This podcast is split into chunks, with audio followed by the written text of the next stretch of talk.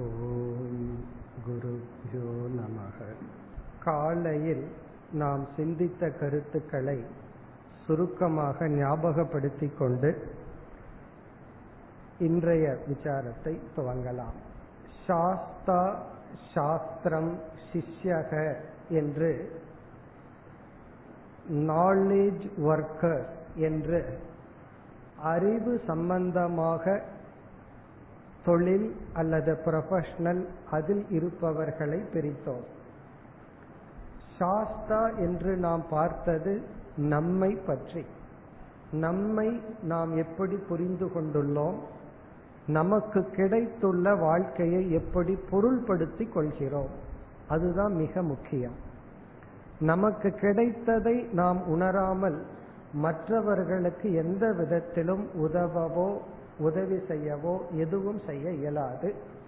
அதனால முதல் செஷன்ல ஐந்து கருத்துக்களில் மூன்று கருத்துக்கள் ஆசிரியர் சம்பந்தப்பட்ட கருத்துக்களும் இரண்டு ஒரு வேல்யூவா பார்த்தோம். செல்ஃப் வேலிடேஷன்னா நம்மையே நாம் ஏற்றுக்கொள்ளுதல் நமக்கு கிடைத்துள்ள சூழ்நிலைகள் பொருளாதார சூழ்நிலை ஈவன் உடல்ல சில நோய்கள் இருந்தாலும் அதை ஏற்றுக்கொண்டு அக்செப்ட் பண்ணிட்டு வாழ்க்கையை வாழ்தல். அடுத்தது வந்து ஒரு ஹோப் மனதிற்கு எதையும் ஜீரணித்து செயல்படும் சக்தி உள்ளது என்று உணர்ந்தால் எந்த நேரத்துல மனம் டோட்டலா ரெசிஸ்ட் பண்ணுதோ என்னால இங்க இருக்கவே முடியாது இங்க செயல்படவே முடியாதுன்னு சொல்லுதோ அப்ப இந்த கருத்து மனதிற்கு வந்தால் என்னால் இயலும் என்னால எதையும் மாற்றி புரிந்து கொண்டு செயல்பட முடியும்னு சொல்லி நம் மீது நமக்கு ஒரு கான்பிடன்ஸ் செயல்படும் திறன் நமக்கு கிடைத்துவிடும். ஆகவே நம்ம பார்த்த முதல் கருத்து நம்மை நாம் எப்படி பார்த்தல். இரண்டாவது கருத்தா பார்த்தது சாஸ்திரம் சிஷ்யகங்கிற தலைப்புல நம்ம சப்ஜெக்ட் மேட்டர்ல தரவா இருக்கணும் அதுக்கான உழைப்பு இருக்கணும். ஏற்கனவே தெரிந்த விஷயமாக இருந்தாலும் பாடம் எடுப்பதற்குள் ஞாபகப்படுத்திக் கொள்வதும் கடமையாக உள்ளது. என்று சப்ஜெக்ட் மேட்டரை பார்த்தோம். பிறகு பிரக்ரியா அப்படின்னா மெத்தட் ஆஃப் கம்யூனிகேஷன் எப்படி நாம் புரிந்து கொண்ட கருத்தை புரிய வைப்பது என்பதற்கு முயற்சி செய்ய வேண்டும்ங்கிறதுல சில கருத்துக்களை பார்த்தோம். இதைத்தான் நம்ம ஆர்ட் அப்படின்னு சொல்றோம். Teaching is an art subject is science என்று சொல்வார்கள். நாம எந்த சப்ஜெக்டை எடுக்கிறோமோ அது சயின்ஸ் அதை டீச் பண்றமே அத ஆர்ட் அப்படின்னு சொல்றது. ஆர்ட்டுக்கும் சயின்ஸுக்கும் உள்ள வித்தியாசம் சயின்ஸ்னா மாற்றமற்றது. ஆர்ட் அப்படிங்கிறது மாற்றத்திற்கு உட்பட்டது. அப்படி டீச்சிங் அப்படிங்கறது அன் ஆர்ட் அது வந்து சூழ்நிலைக்கு தகுந்த மாதிரி நம்ம மாற்றி அமைத்து கொள்ள வேண்டியது. சயின்ஸ் சொன்னா அதை நம்ம மாற்ற முடியாது. இருக்கிறத அப்படியே பிரசன்ட் பண்ணணும். அப்படி பார்த்தோம். இறுதியா ஸ்டூடெண்ட் மாணவர்களை எப்படி புரிந்து கொள்ளுதல் எப்படி ஹேண்டில் பண்றது? அதுல ரொம்ப முக்கிய கருத்து ஸ்டூடெண்ட்டை கரெக்டா ஜட்ஜ் பண்ண வேண்டித்தது ஆசிரியருடைய கடமை. அதை விட முக்கியம் அந்த ஜட்ஜ்மெண்ட்டை ரகசியமா வச்சுக்கிறது. ஸ்டூடெண்ட்டை புரிஞ்சுட்டு அவங்கள என்கரேஜும் பண்ண வேண்டாம் டிஸ்கரேஜும் பண்ண வேண்டாம். நல்லா படிக்கிறவங்கள அதிகமா புகழ்வதும் கூட தவறு. Over validation is always problem சில பெற்றோர்கள் எல்லாம் குழந்தைக்கு அதிக முக்கியத்துவம் கொடுத்தாலும் ப்ராப்ளம் நெக்லெக்ட் பண்ணாலும் ப்ராப்ளம் அப்படி நம்ம அதிக வேலிடேட் பண்ண வேண்டாம். நெகேட் பண்ணவும் வேண்டாம். அப்படி ஸ்டூடெண்ட்டை இப்படி ஹேண்டில் பண்றது. அதுவும் சக்சஸ் ரேட்டை டிசைட் பண்ணுதுன்னு பார்த்தோம். இப்போ செகண்ட் செஷன்ல வந்து subject matter teaching method handling student understanding ஸ்டூடெண்ட்ஸ்னு பார்த்து முடித்தோம். இப்போ இந்த செஷன்ல ஏற்கனவே நான் பல மாணவர்களிடம் கேட்டு ஏன்னா இந்த காலத்து மாணவர்கள் மனதுல என்ன இருக்கு ஆசிரியர்களை பத்தி என்ன ஃபீல் பண்றாங்க அது நமக்கு தெரியாது. ஆசிரியருக்கே தெரியாது அது மாணவர்களுக்கு தான் தெரியும். அதாவது நம்முடைய மனம் வந்து என்னைக்குமே ஒரு சப்ஜெக்டா இருக்கு. சப்ஜெக்டா இருக்குன்னா உலகத்தை பார்க்கறதா இருக்கு. நம்ம மனசை நம்ம பார்க்கறது வெரி ரேர் நம்ம மனசையே நம்ம பார்த்தோம்னா தான் நம்ம மனசுக்குள்ள என்ன இருக்குன்னு தெரியும். மற்றவங்க நம்ம மனசை உணர்கிறார்கள். அதனாலதான் பல சமயங்கள்ல நம்முடைய பலகீனத்தை நமக்கே தெரியாது மற்றவர்களுக்கு தெரியும். அப்படி ஒரு ஆசிரியர் தாயார்னு தெரிஞ்சுக்கணும் அப்படின்னா கண்ணாடி போல இருக்கிறது மாணவர்கள் தான். அதே போல ஒரு மாணவர்கள் வந்து தன்னை யாருன்னு தெரிஞ்சுக்கணும்னா கண்ணாடி போல இருக்கிறது ஆசிரியர்கள் தான். அப்ப ஆசிரியர்கள் வந்து தங்களை புரிந்து கொள்ள வேண்டும் என்றால் மாணவர்கள் துணை கொண்டுதான் புரிந்து கொள்ள முடியும். ஏன்னா அவங்களுக்கு தான் கரெக்டா தெரியும். அவங்க ஆப்ஜெக்டா இருக்காங்க. அதே போல மாணவர்கள் தங்களை புரிஞ்சுக்கணும்னா ஆசிரியர்களுடைய துணை வேண்டும். இப்ப அந்த அடிப்படையில தான் நான் சிலரிடம் வந்து ஆசிரியரிடம் உங்களுக்கு பிடித்த குணங்கள் அல்லது பிடிக்காத குணங்கள் என்னன்னு ஒரு ஹோம்ஒர்க் மாதிரி கேட்டிருந்தேன். அதை நான் வரிசைப்படுத்தி அதை கொஞ்ச நேரம் டிஸ்கஸ் பண்ணுவோம். பிறகு பலர் கேள்வி பதில்கள் கொடு கேள்விகள் எழுதி கொடுத்துள்ளீர்கள். சில கேள்வி எல்லாம் ரிப்பீட்டடா இருந்தது. சில கேள்விகளை எல்லாம் ஜாயின் பண்ணி அதை இறுதியா நம்ம பார்ப்போம். இப்ப முதல்ல வந்து மாணவர்கள் வந்து ஆசிரியர்களை பற்றி சொன்ன கருத்துக்கு வர்றோம். பாசிட்டிவ் நெகட்டிவ்னு என்னதான் சொல்லியிருந்தாலும் ஏதோ ஒன்ன டிஸ்கஸ் பண்ணாவே அதரும் தெளிவாகுது. இப்ப நெகட்டிவா சொன்னதையெல்லாம் டிஸ்கஸ் பண்ணோம்னா இதுக்கு ஆப்போசிட்டா இருக்கிறதையெல்லாம் மாணவர்கள் விரும்புவார்கள் அர்த்தம்.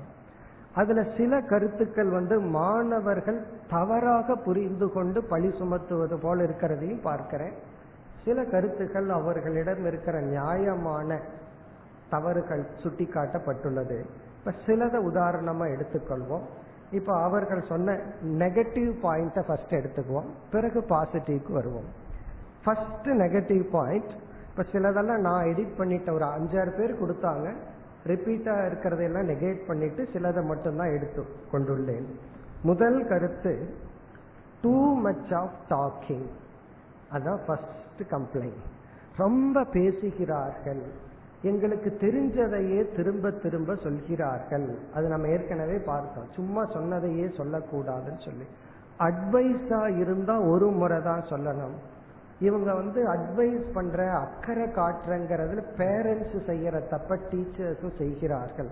அங்கதான் ரிப்பீட்டடா சொல்லிட்டு இருக்காங்கன்னா இங்கேயும் வந்து ரிப்பீட்டடா சொல்றாங்க. இப்போ அவங்களுடைய ஃபர்ஸ்ட் கம்ப்ளைண்ட் வந்து too much of talking it may be in the form of advice or teaching அதாவது வந்து சொன்னதையே அதிகமா ஸ்டூடெண்ட்ஸுக்கு புரிஞ்சதுக்கு அப்புறம் சொல்லக்கூடாது. அது நம்ம காலையிலேயே பார்த்தோம். ஒரு கருத்தை ஒரு சென்டென்ஸ்ல புரிய வைக்க முடிஞ்சிடுதுன்னா அடுத்த சென்டென்ஸுக்கு போகக்கூடாதுன்னு பார்த்தோம். அப்ப இவங்க டூ மச் ஆஃப் டாக்கிங்னு சொல்றது வந்து இட் மே பி அட்வைஸா இருக்கலாம் அல்லது இன்ஃபர்மேஷனையே சும்மா திரும்ப திரும்ப சொல்றதா இருக்கலாம் அல்லது வந்து அதிகமா ஒரு சிறிய எளிமையான கருத்தை புரிய வைக்கிறதுக்கு அதிகம் பேசுவதாகவும் கூட இருக்கலாம். அதுதான் அவர்களுடைய கருத்தாக இருக்க வேண்டும். இரண்டாவது வந்து பார்ஷியாலிட்டி அதாவது வந்து ஒரு ஸ்டூடெண்ட்ட ஒரு மாதிரி நடத்துறாங்க இனி ஒரு ஸ்டூடெண்ட்ட இனி ஒரு மாதிரி நடத்துறாங்க. அப்படிங்கிற பார்ஷியாலிட்டிங்கிறத அடுத்த அனதர் கம்ப்ளைனா சொல்லியிருக்கார்கள். இதுலயும் வந்து மாணவர்களிடமும் தவறு இருக்க வாய்ப்பு அதிகமா இருக்கு. இப்போ ஒரு மாணவன் வந்து சரியா படிக்கல சரியா இல்லை அப்படின்னா ஆசிரியர் அவர்களுக்கு அதிக கவனம் கொடுக்க வேண்டியது கடமை. நல்லா படிச்சிட்டு இருக்கிறவங்களுக்கு அதிக கவனம் கொடுக்க வேண்டியதில்லை. அப்போ பார்ஷியாலிட்டிங்கிறத அவாய்ட் பண்ண முடியாத ஒரு ஃபேக்டர் எல்லாத்தையும் ஒரே மாதிரி எல்லாம் ட்ரீட் பண்ண முடியாது. சமத்துவம் சொன்னா ஒரே மாதிரி ட்ரீட் பண்றதல்ல ஒவ்வொருத்தரும் அவரவர்களுக்கு தகுந்த மாதிரி தான் ட்ரீட் பண்ணணும். அந்த அடிப்படையில பார்ஷியல்ங்கிறது ஒரு கம்ப்ளைண்ட் அல்ல. அது வந்து நடத்த வேண்டிய முறை. நம்ம எல்லாத்தையும் ஒரே மாதிரி எல்லாம் நடத்தக்கூடாது நடத்தவும் இயலாது. ஆனால் அவர்கள் ஃபீல் பண்ண பார்ஷியாலிட்டி என்ன? ஏன்னா அப்படி சொல்லும்போது நானே அந்த ஸ்டூடெண்ட்ஸ் கிட்ட கேட்டேன் நீ பார்ஷியாலிட்டின்னு சொல்லும் போது எதை குறிப்பிடுகின்றாய்? அதுல ரெண்டு மூணு பேர் சொன்ன கருத்து வந்து ஒன்று அந்த கிளாஸ்ல வந்து அந்த ஸ்கூல்ல இருக்கிற வேற டீச்சரோட குழந்தைகளோ வேற நான் டீச்சிங் ஸ்டாஃப்னுடைய குழந்தைகளோ இருந்தா அவங்களுக்கு வந்து அதிக அக்கறை கொடுக்கறத நாங்க பார்க்கிறோம். அது எங்களுக்கு பார்ஷியலா தெரியுது. செகண்ட் வந்து ரிச் ஸ்டூடெண்ட்டுக்கு இவங்க கொடுக்கற ஓவர் கேர் எங்களை டிஸ்டர்ப் பண்ணுது. சில பேர் வந்து அதை செய்ய அந்த தவறு செய்ய வாய்ப்பு இருக்கு. அந்த குழந்தையினுடைய பொருளாதாரத்தின் அடிப்படையில் ரிச் ஸ்டூடெண்ட் அப்படின்னு சொன்னா மற்ற ஸ்டூடெண்ட் அவங்களுக்கு கொஞ்சம் எக்ஸ்ட்ரா கேர் கொடுக்கலாம். அதை டீச்சர் கொடுக்கறது மாதிரி அவங்க ஃபீல் பண்ணக்கூடாது. அதாவது சில சமயம் ஒரு ஸ்டூடெண்ட்டுக்கு எக்ஸ்ட்ரா கேர் கொடுக்கலாம் கொடுக்கணும். ஆனால் மற்ற ஸ்டூடெண்ட்டுக்குள்ள ஜெலசிய கிரியேட் பண்ணுறா பண்ணாத அளவு அதை செய்ய வேண்டும். மற்றவங்களுக்குள்ள ஒரு பொறாமையை இந்த தாட் வராத அளவு நாம் செய்ய வேண்டும். அதாவது அஹிம்சையை பத்தி சாஸ்திரத்துல பேசும் பொழுது ஒருவருக்கு பொறாமைய தூண்டுவதே ஒரு விதமான ஹிம்சை அப்படின்னு சொல்றோம். அது நம்ம மனசில் இருக்கிற பலகீனம். நம்ம ஒரு நகை வாங்கினோம் அல்லது ஒரு பொருள் வாங்கினோம்னா உடனே நாலு பேர் கிட்ட காட்டுறோம். அதனுடைய அர்த்தம் என்ன தெரியுமோ? உங்ககிட்ட இல்ல எங்கிட்ட இருக்கு. லேட்டஸ்ட் நான் வாங்கியிருக்கேன். அப்போ அவனுக்குள்ள ஒரு பொறாமையை தூண்டி அதுல சந்தோஷப்படுறது மனிதனுடைய ஒரு பலகீனமான மனம். அப்படி இருக்கையில் மாணவர்களுக்கு அந்த பொறாமை வராத அளவு அதாவது பார்ஷியலா நடந்துக்கிறாங்கிற தாட் வராத அளவு நம்ம பார்ஷியலா இருக்கணும். பார்ஷியாலிட்டி கூடாதுங்கிறது உபதேசம் அல்ல பார்ஷியலா தான் இருந்தாகணும். ஆனா ஸ்டூடெண்ட் அதை ஃபீல் பண்ணிடக்கூடாது. அந்த மாதிரி நாம் நடந்து கொள்ள வேண்டும். அடுத்த டாபிக் அவங்க சொல்வது ஓவர் பனிஷ்மெண்ட் அதாவது அதிகமாக தண்டனை கொடுக்கிறார்கள். இது ஒரு சென்சிட்டிவ் ஸ்டூடெண்ட் இருந்து வந்ததுன்னா மேபி ரைட் அதாவது தண்டனை எப்பொழுதுமே எந்த அளவுக்கு தவறு செய்யறோமோ அந்த அளவுக்கு தண்டனை கொடுக்கணுமே தவிர அதிகமா நம்ம தண்டனை கொடுக்க கூடாது. அந்த அதிக தண்டனை நம்முடைய கோபத்தின் வெளிப்பாடாக ஆகின்றதே தவிர அவர்களுடைய வளர்ச்சியினுடைய வெளிப்பாடு அல்ல. ஒரு அன் ஒரு ஆசிரியர் கேள்வியும் கேட்டிருந்தார்கள். அதற்கு இதுல பதில் இருக்கு. இப்ப கவர்மெண்ட்ல வந்து அடிக்க கூடாது தண்டனை கொடுக்க கூடாதுன்னு ரூல்ஸ் எல்லாம் போடுறோம். இப்ப மாணவர்களுக்கு பனிஷ்மெண்டே கொடுக்கவில்லை என்றால் அவர்கள் எப்படி மாறுவார்கள் அப்படிங்கிற ஒரு கொஸ்டின் வருது. உண்மையிலேயே அது ப்ராப்ளம் தான். மாணவர்களுக்கு வந்து பயம் இல்லாம கிளாஸ்ல இருந்தா தான் லிசனிங் பவர் வருதுங்கிறது ஒரு ஆங்கிள் இருக்கு. இனி ஒரு ஆங்கிள் அந்த வயதுல ஒரு பயத்தின் மூலமா தான் அவர்களை நம்ம திருத்த முடியும். இறைவன் வந்து குற்ற உணர்வு பயம் இவைகளெல்லாம் நம்மை காப்பாற்ற நமக்கு கொடுத்த சில உணர்வுகள். இன்னைக்கு இத்தனை பேர் ஜெயிலில் இருக்கான்னா தப்பு பண்ணும்போது அவனுக்கு குற்ற உணர்வு வரல. தர்மத்தின் மதிப்பை உணர்ந்து தர்மத்தை பின்பற்ற அளவுக்கு பக்குவம் இல்லாத பொழுது பயத்தினால் தர்மத்தை பின்பற்றுவதும் நல்லதுதான். அதனால வந்து பனிஷ்மெண்ட் கண்டிப்பா தேவை. மாணவர்களுக்கு ஒரு பயம் இருக்கணும்.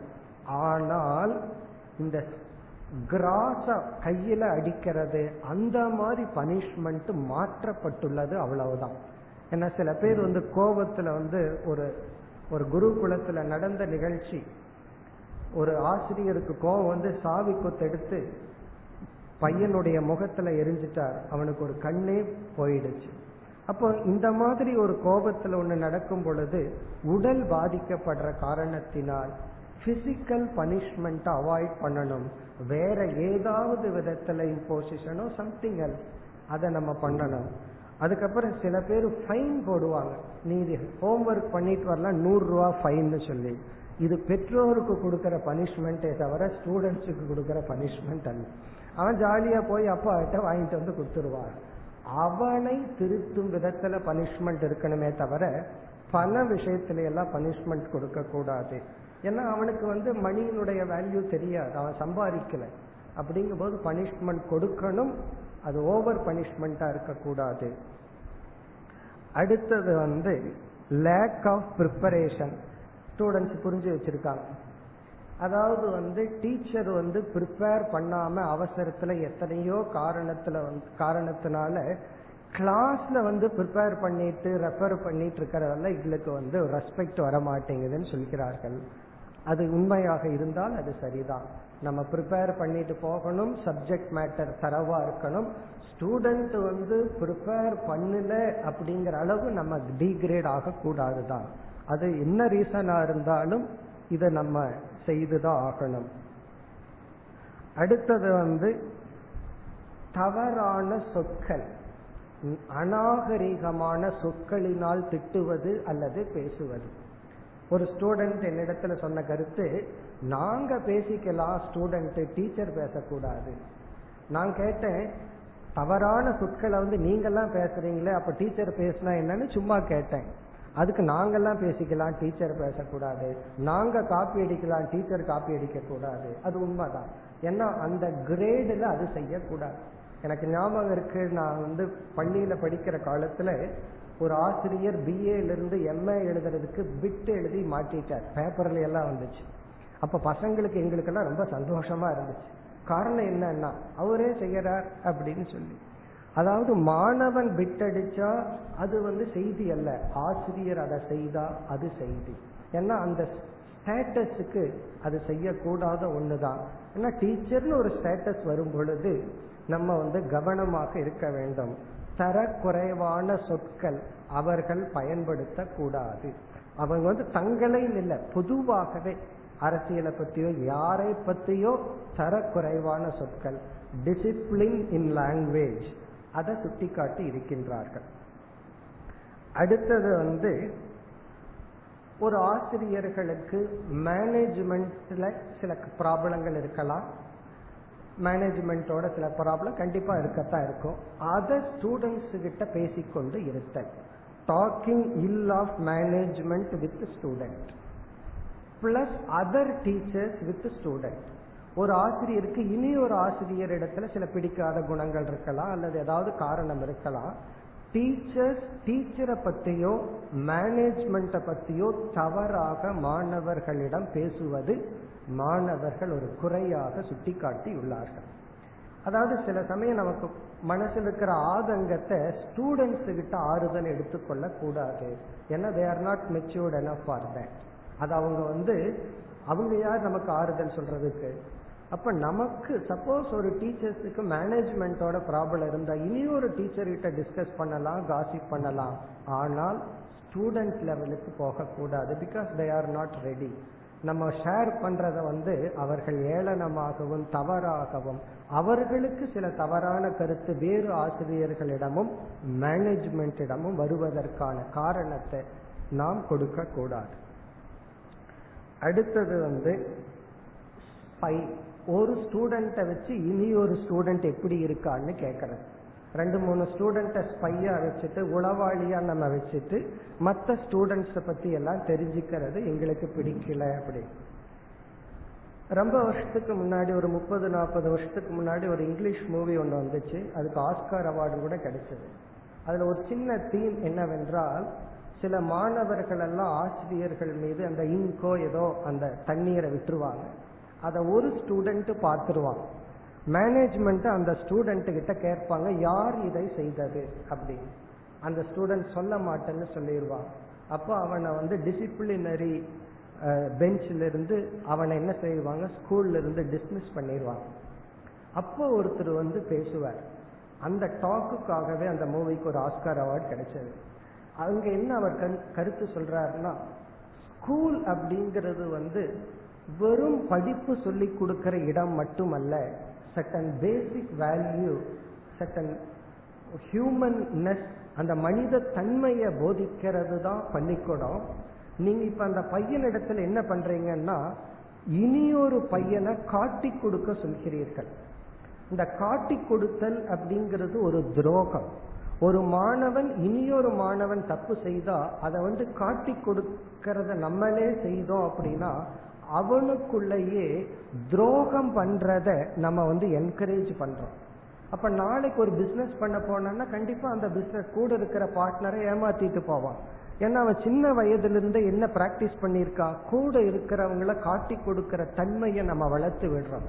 இது வந்து ராங் எக்ஸாம்பிள் அப்படின்னு சொல்லி சொன்னார்.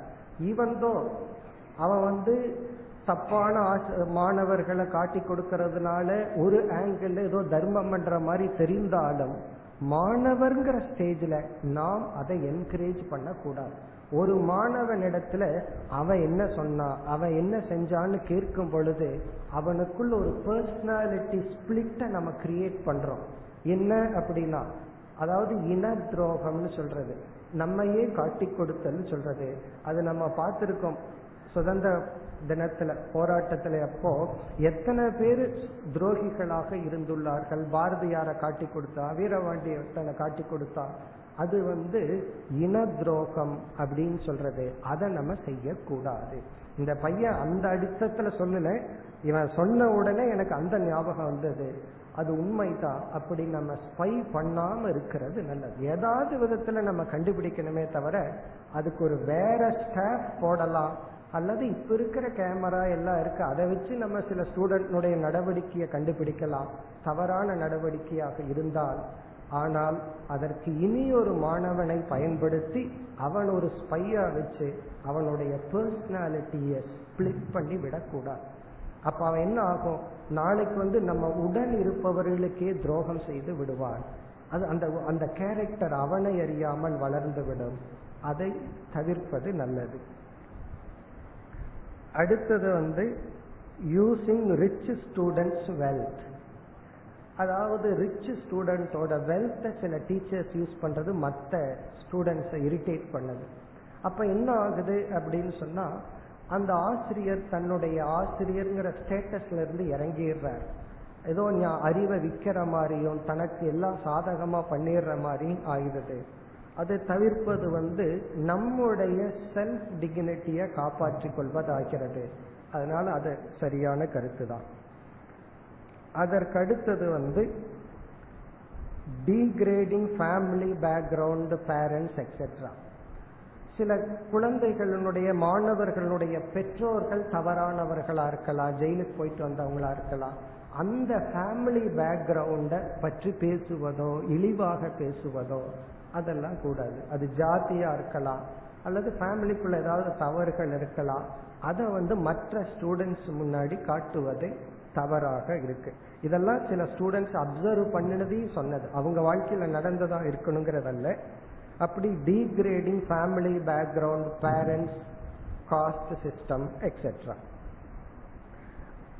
அதற்கடுத்து வந்து ஒரு கம்ப்ளைண்ட் டீச்சர்ஸ் வந்து ஸ்டூடெண்ட் கிட்ட இந்த இதை செய்ய டீ வாங்கிட்டு வா இந்த வேலையை செய் அந்த வேலையை செய்னு பல ஸ்டூடெண்ட்ஸ் எழுதி இருந்தார்கள்.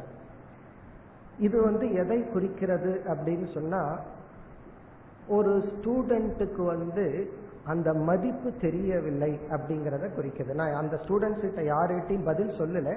ஆனா ஐந்து ஆறு ஸ்டூடெண்ட் இன்வேரியபிளா எழுதுனது வந்து டீச்சர்ஸ் வந்து எங்ககிட்ட வேலை வாங்குறது எங்களுக்கு பிடிக்கவில்லை.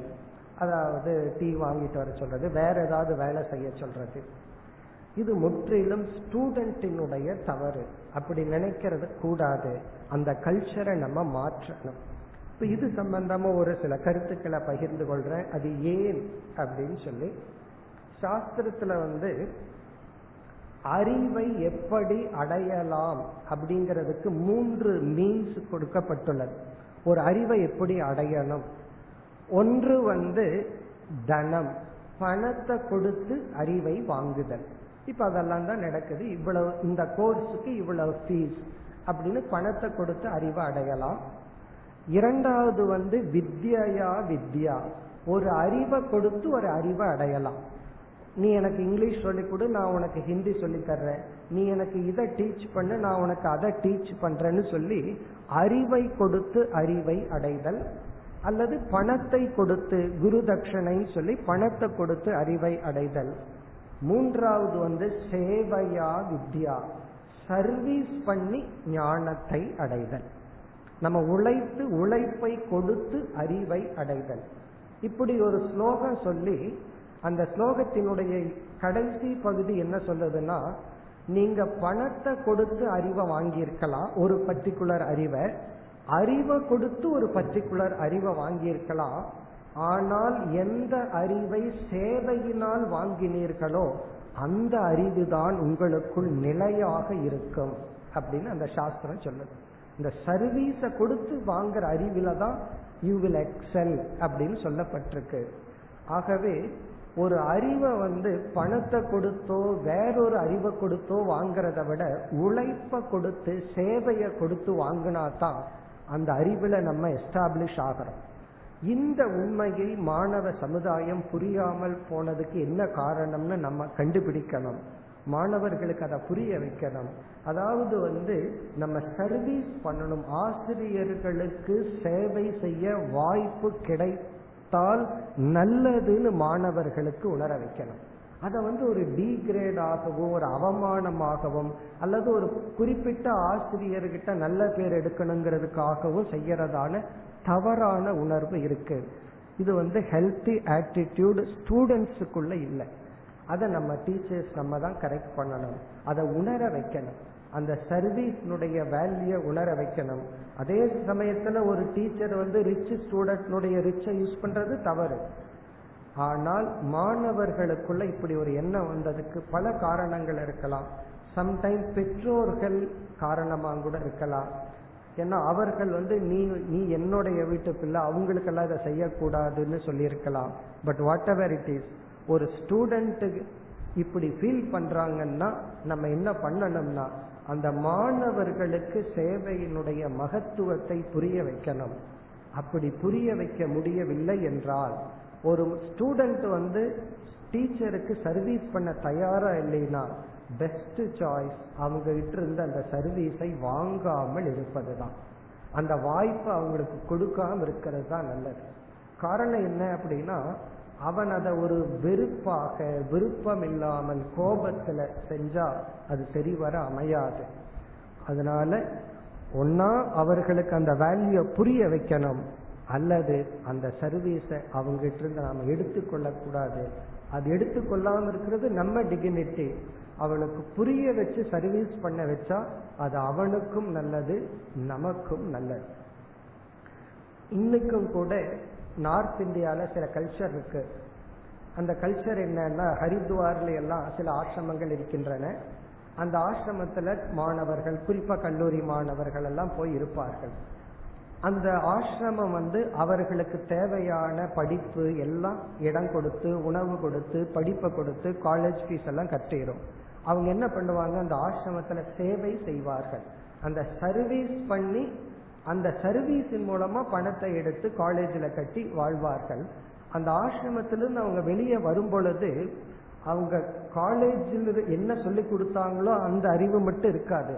எல்லா அறிவும் அவங்களுக்கு இருக்கும். Plumbing basic plumbing knowledge electrical knowledge cooking knowledge எல்லா விதமான அறிவுடனும் அவர்கள் வெளியே வருவார்கள். அப்ப என்ன ஆச்சுன்னா அந்த சேவை வந்து அவங்களுக்கு வாழ்வியல் ஞானத்தையும் கொடுக்குது. கல்லூரி வந்து அறிவு சம்பந்தமான ஞானத்தையும் கொடுக்குது. அப்படி வந்து வாழ்க்கையில ஷயனானவங்க எத்தனையோ பேர். என்னுடன் படித்த ஒரு சுவாமிஜி அவரும் இதே போல பண்ணிட்டு இருக்கார் அவர் ஒரு சிறிய ஆசிரமம் ஒரு ஒவ்வொரு செட்ட அஞ்சாறு மாணவர்களை வச்சிருப்பார். அவர்களுக்கு இவருக்கு தேவையான எஜுகேஷன் எய்டு பண்ணுவார். சர்வீஸ் செய்வார்கள்.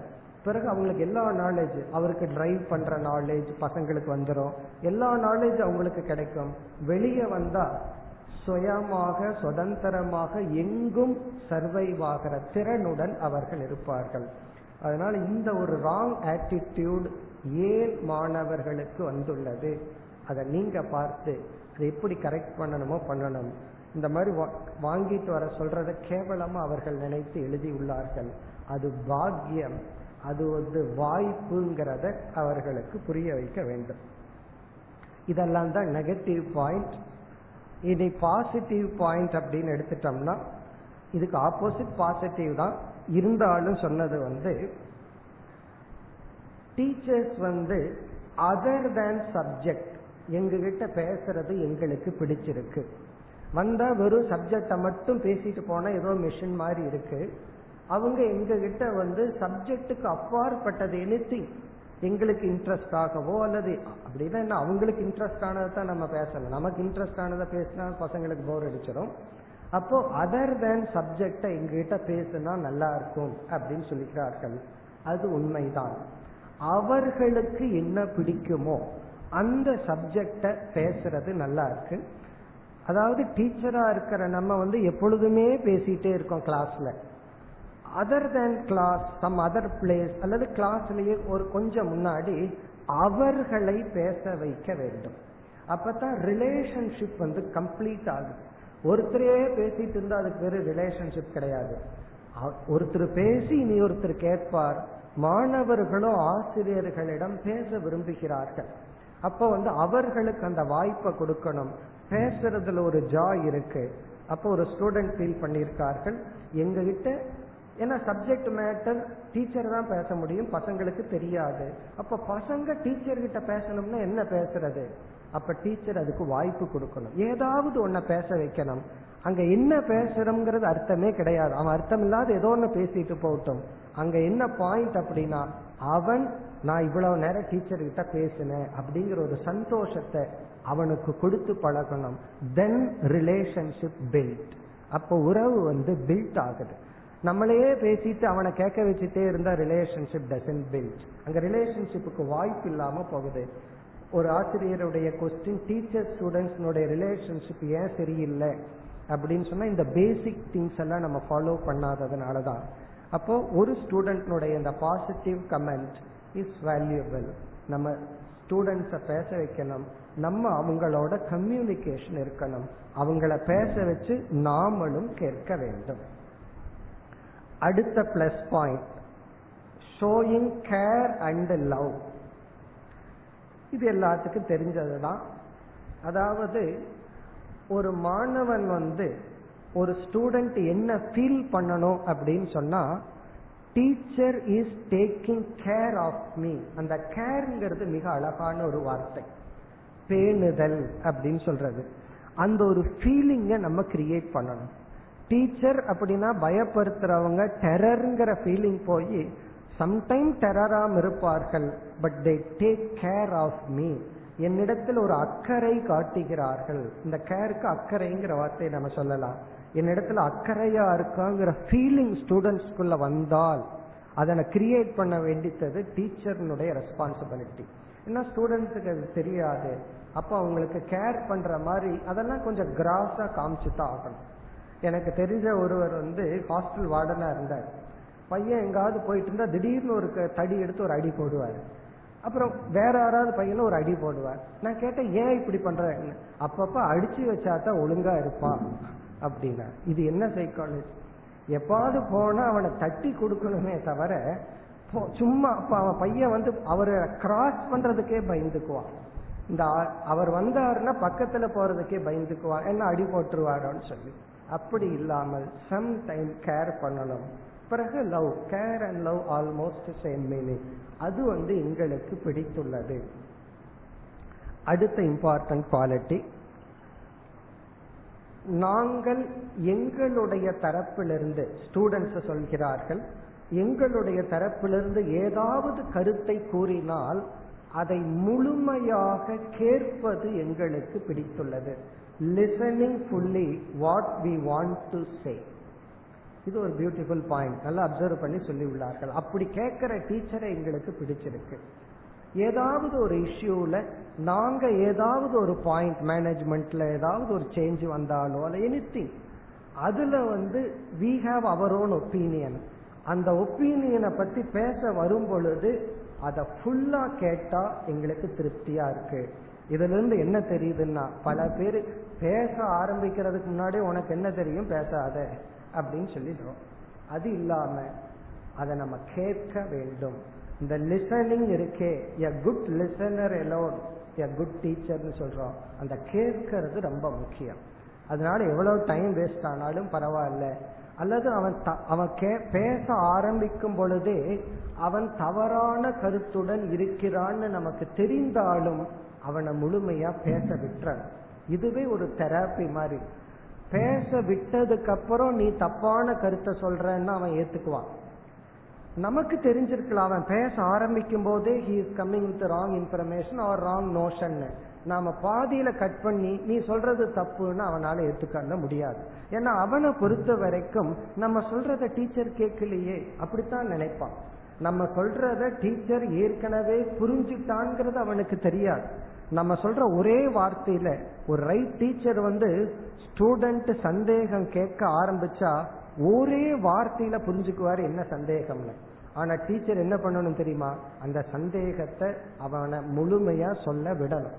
நமக்கு புரிந்திருந்தாலும் காரணம் என்னன்னா அவனுக்கு புரியணும் நாம புரிஞ்சுட்டோம் அப்படிங்கிற கருத்து.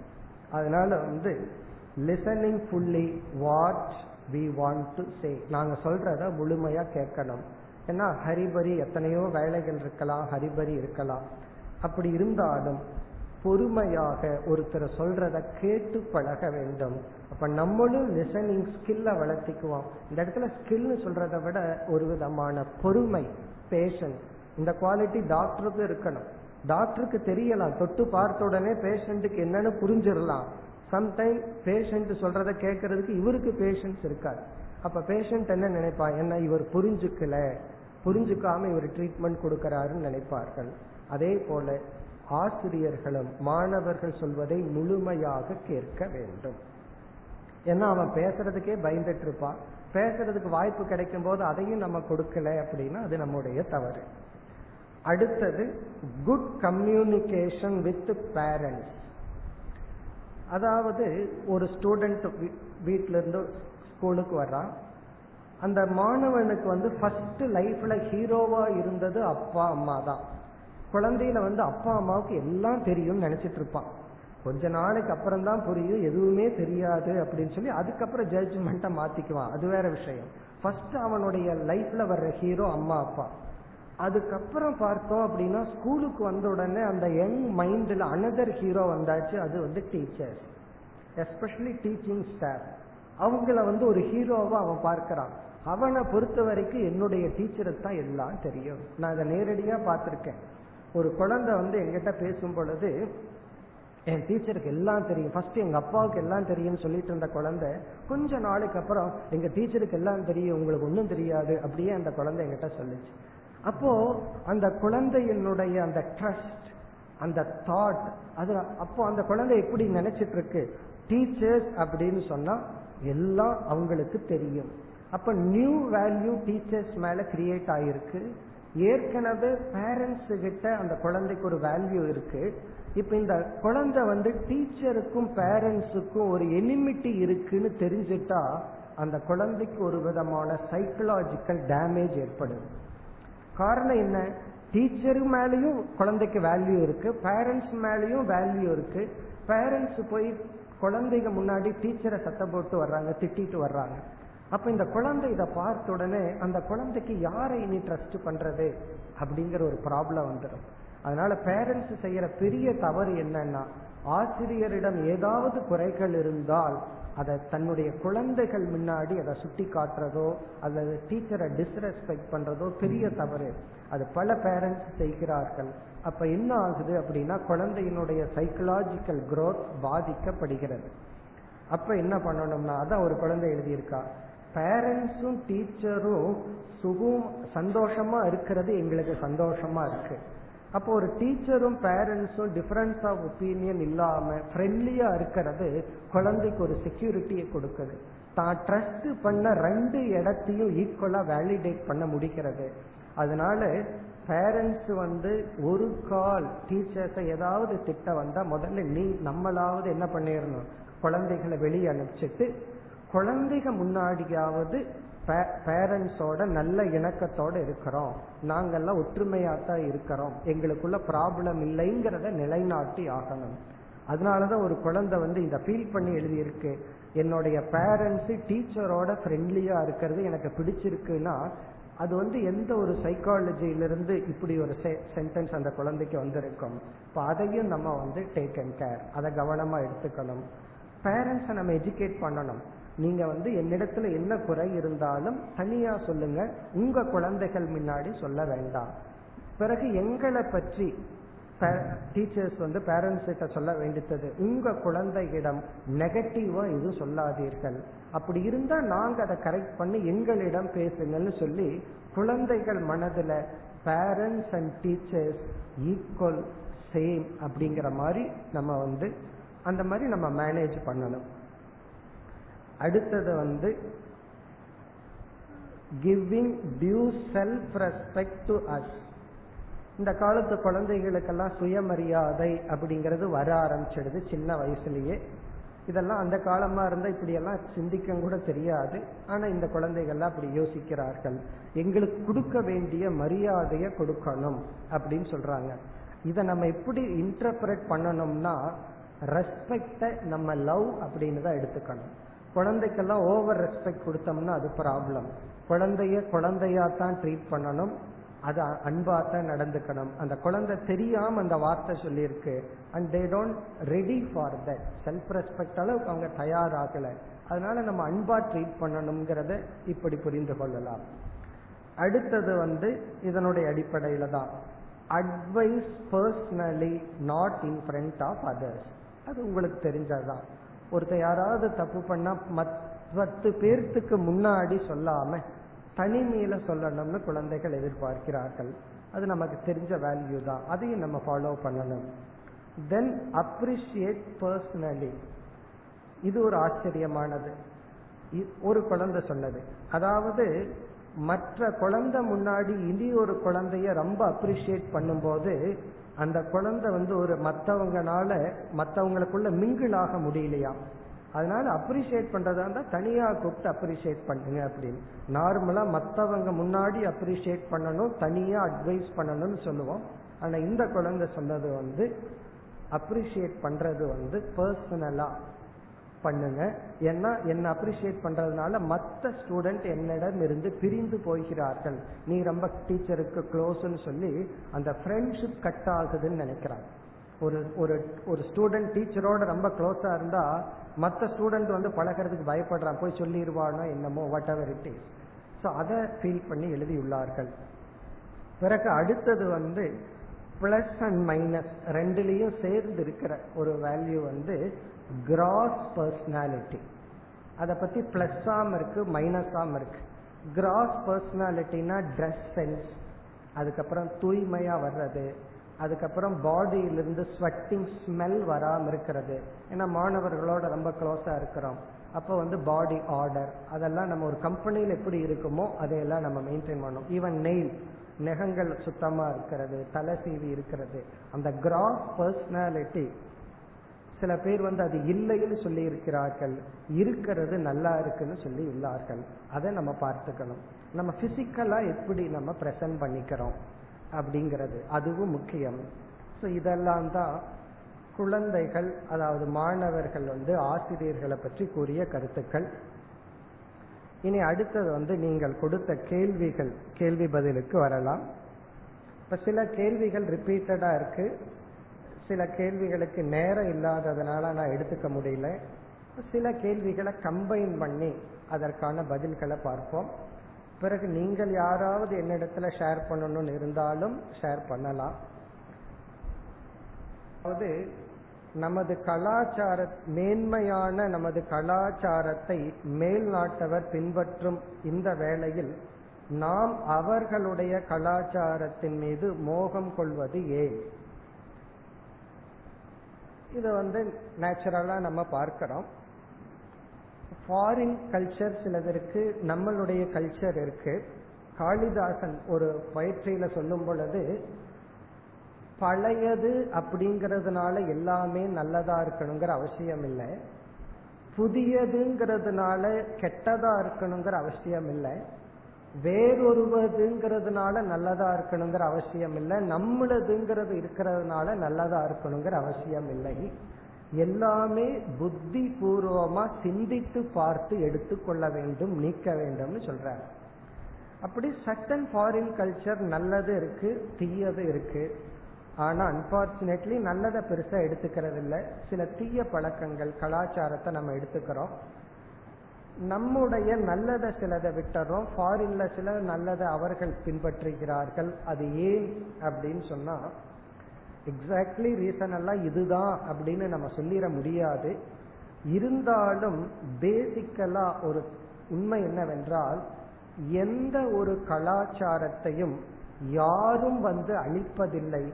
எனி கல்ச்சர் கமிட்ஸ் சூசைட் அப்படிங்கிறது ஒரு ஃபேக்ட் நாமளே தான் நம்ம கலாச்சாரத்தை அழித்துக் கொள்கின்றோம். அதற்கு பேசிக் ரீசன் என்னவென்றால் நமது பெருமையை நாம் உணராமல் இருத்தல். நம்முடைய வேல்யூவை நம்ம உணரல.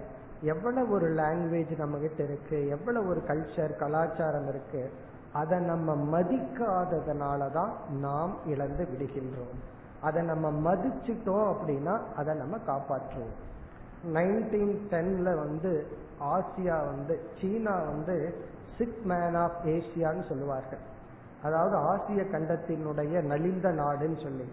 ஆனா இன்னைக்கு நம்ம பார்க்கிறோம் சைனா எந்த அளவுக்கு முன்னேறிட்டு இருக்கு அதுக்கு ஒரு சைன ஒரு விஞ்ஞானி அல்லது ஒரு ஞானி கூறுற பதில் என்னன்னா என்று நமது கலாச்சாரம் நம்ம ட்ரெஸ் கோடு இந்த சைனா மூவில எல்லாம் பார்த்தா அந்த ஜடாமுடியெல்லாம் விட்டுட்டு வர்ற மாதிரி எல்லாம் இருக்கும். அதையெல்லாம் பெருமையா நினைச்சு நம்மளுடைய ட்ரெஸ் கோடு கலாச்சாரத்தை என்னைக்கு பெருமையா பார்க்கிறோமோ அன்னைக்கு முன்னேறுவோம். அதை நம்ம சிறுமையா என்னைக்கு பார்க்கிறோமோ அப்ப நம்ம அழிஞ்சிருவோம்னு சொன்னார். அதுதான். அந்த மோகம் ஏன் அப்படின்னா நம்முடைய வேல்யூ நமக்கு தெரியவில்லை. அது தெரிஞ்சுட்டா அந்த மோகம் நமக்கு நீங்கும். அடுத்தது வந்து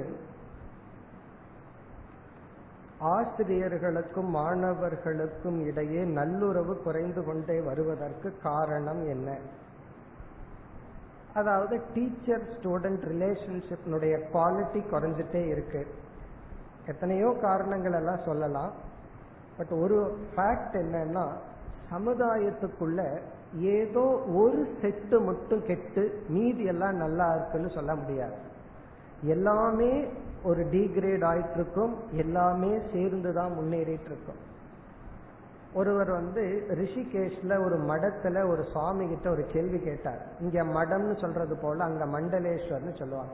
ஒரு ஒரு மடத்துக்கு தலைவர் சுவாமி கிட்ட ஒரு அன்பர் கேட்ட கேள்வி என்னன்னா இப்பொழுது எல்லாம் ஏன் சந்நியாசிகளினுடைய தரம் குறைந்துள்ளது? அப்படின்னு ஒரு கேள்வியை கேட்டார் ஒரு மடாதிபதியிடம். அதுக்கு அவர் சொன்ன பதில் வந்து இல்லறத்தாருடைய தர்மம் குறைந்ததனால் சந்நியாச தர்மம் குறைந்துள்ளதுன்னு. அவர் என்ன சொன்னார்? நாங்க ஆசிரமத்துல சன்னியாசிகளை ப்ரொடியூஸ் பண்றதில்ல. இல்லறத்திலிருந்து ஒரு பத்தொன்பது இருபது வயசு ஆனவங்க தான் எங்க கிட்ட வர்றாங்க. அதுக்கு மேலதான் நாங்க ட்ரைனிங் கொடுக்கறோம். ஒரு நல்ல கல்ச்சர்டு ஃபேமிலியிலிருந்து வந்திருந்தா தான் ஒரு கல்ச்சர்ட் பர்சன் உருவாவார்கள். எங்களுக்கு கிடைக்கிற ரா மெட்டீரியலே டிஃபெக்டா இருந்தா நாங்க என்னதான் முயற்சி பண்ணா என்ன பண்ண முடியும்? ஆகவே வந்து அவர் சொன்ன கருத்து எல்லாமே ஒன்றோடு ஒன்று பிணைக்கப்பட்டுள்ளது. டீச்சர்ஸ் தரமெல்லாம் மோசமாச்சு மீதி எல்லாம் நல்லா இருக்குன்னு சொல்ல முடியாது. டீச்சர் ஆர் ஸ்டூடெண்ட் எல்லாம் மோசமாயிட்டாங்க மீதி நல்லா இருக்குன்னு சொல்ல முடியாது. எல்லாம் சேர்ந்து குறையும் அல்லது சேர்ந்து மேல வரும். ஒன்றோடு ஒன்று பிணைந்திருக்கும். அப்ப வந்து ஒரு டீச்சர் ஸ்டூடெண்ட்டினுடைய ரிலேஷன்ஷிப் குறையுதுன்னா பேரண்ட்ஸ்னுடைய தரம் குறைஞ்சிருக்கு ஸ்டூடெண்ட்ஸ்னுடைய தரம் குறைஞ்சிருக்கு டீச்சர்ஸ்னுடைய தரம் குறைஞ்சிருக்கு. அப்படித்தான் நம்ம பொருள் எடுக்க வேண்டும். அப்ப நம்ம வந்து அதை ரீபில்ட் அப்படின்னு சொல்றோம். ரீபில்ட்னா இதெல்லாம் மீண்டும் உருவாக்கலாம். இதெல்லாம் அழிஞ்சு போறக்கூடியதல்ல. இந்த அடாப்டபிலிட்டின்னு பார்த்தோம்னா எதை வேணாலும் நம்ம மாற்ற முடியும். அப்படி வந்து ஸ்டூடெண்ட் டீச்சர்னுடைய ரிலேஷன்ஷிப்பை நம்ம ரீபில்ட் பண்ணி ஆகணும். இதுல இனி ஒரு கஷ்டம் இருக்கு. சிலதெல்லாம் அந்த நேரத்துல அந்த மதிப்பு தெரியாது. அதை விலகினதுக்கு அப்புறம் தான் தெரியும். அது ஹெல்த்துக்கு சொல்லுவாங்க. The value of health is known only when it is lost அப்படின்னு சொல்லுவார்கள்.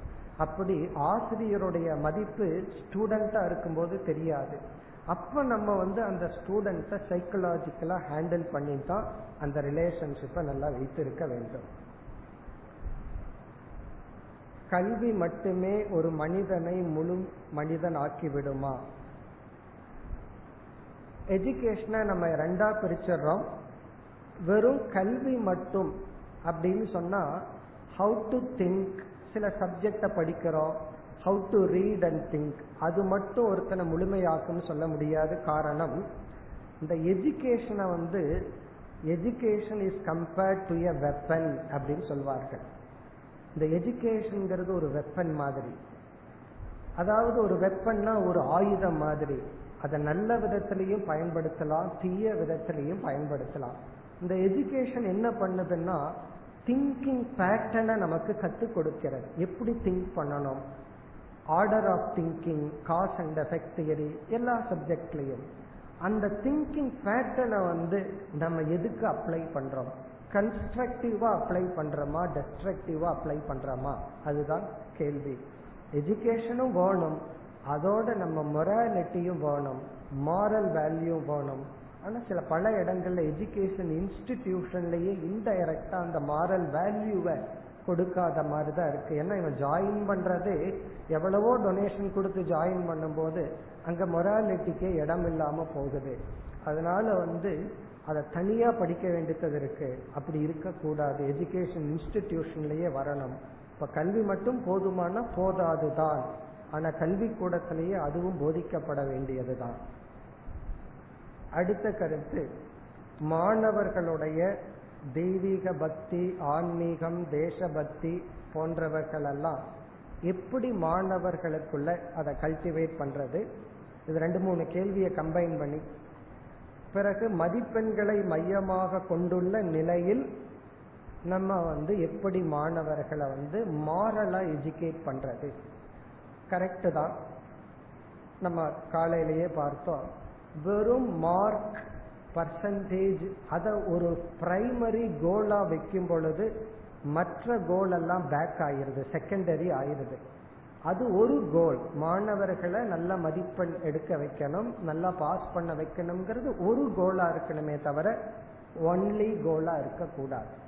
அப்போ ஒரு கோலா வச்சுட்டு அந்த மாணவர்களுக்கு நம்ம வந்து இந்த ஆன்மீகம் தெய்வ பக்தி இதெல்லாம் சொல்லுவார்கள் இதெல்லாம் நான் வெர்பல் டீச்சிங் அப்படின்னு சொல்லுவார்கள் அதாவது வந்து ஒரு அம்மா வந்து போய் சாமி கும்பிடுன்னு சொல்லி டிவி பார்த்துட்டு உட்கார்ந்துட்டு இருந்தா அந்த குழந்தை போய் கும்பிடாது. அந்த பூஜை அறையில போய் அம்மா இறைவனை வழிபட்டுட்டு வந்தா போதும் அந்த குழந்தை அதை செய்யும். பொதுவா குழந்தை வந்து பெற்றோர்கள் எதை செய்கிறார்களோ அதை செய்யும் எதை சொல்கிறார்களோ அதை செய்யாது. ஆனா குழந்தைய முடிவு பண்ணி வச்சிருக்கு சொன்னா கேட்கக்கூடாது. அப்படின்னு குழந்தையினுடைய லாஜிக் அப்ப நம்ம என்ன பண்ணணும்? செஞ்சுதான் காட்டணுமே தவிர சொல்லக்கூடாது. சிலதெல்லாம் அவரவர்களுக்கு ஒரு இண்டிவிஜுவாலிட்டி இருக்கு விருப்பம் இருக்கு. அதன் அடிப்படையிலையும் நம்ம வளர்த்தணும். அப்போ எத்திக்ஸ் அப்படிங்கிறது கோட் ஆஃப் கான்டாக்ட்ங்கிறது பிஹேவியர்ல தான் டீச் பண்ண முடியுமே தவிர வெர்பலா டீச் பண்ண முடியாது. அதுக்கு நம்ம தயாராகி நம்மைய நம்ம கரெக்ட் பண்ணிட்டு தான் அந்த குழந்தைகளுக்கு அதை கொடுக்க முடியும். இன்றைய கல்வி முறை திருப்தியை அளிக்கிறதா அளிக்கிற மாதிரி இருக்கா இல்லையா அப்படின்னு. காலத்துக்கு காலம் கல்வி முறைகள் அதெல்லாம் மாறிக்கொண்டுதான் இருக்கும். இப்ப இன்றைய கல்வி முறைகள் தங்களுக்கு திருப்தி அளிக்கிறதா ஆம் என்றால் ஏன் இல்லை என்றால் என்ன கேட்டுள்ளார்கள். இதுல வந்து எது சொசைட்டில நம்மளுடைய கண்ட்ரோலுக்கு அப்பாற்பட்டிருக்கோ அதுல லைக் அண்ட் டிஸ்லைக் இல்லாம அக்செப்ட் பண்றதுதான் சாய்ஸ் வேற நம்ம ஒன்றும் பண்ண முடியாது. அதை நம்ம அக்செப்ட் பண்ணிட்டு நம்மால என்ன சேஞ்ச் கொண்டு வர முடியும்? எப்படி நம்ம அதை பண்ணலாம்? அப்படின்னு நம்ம பார்க்கணுமே தவிர எல்லா காலகட்டத்திலையும் மாற்றங்கள் இருந்து கொண்டுதான் இருக்கு.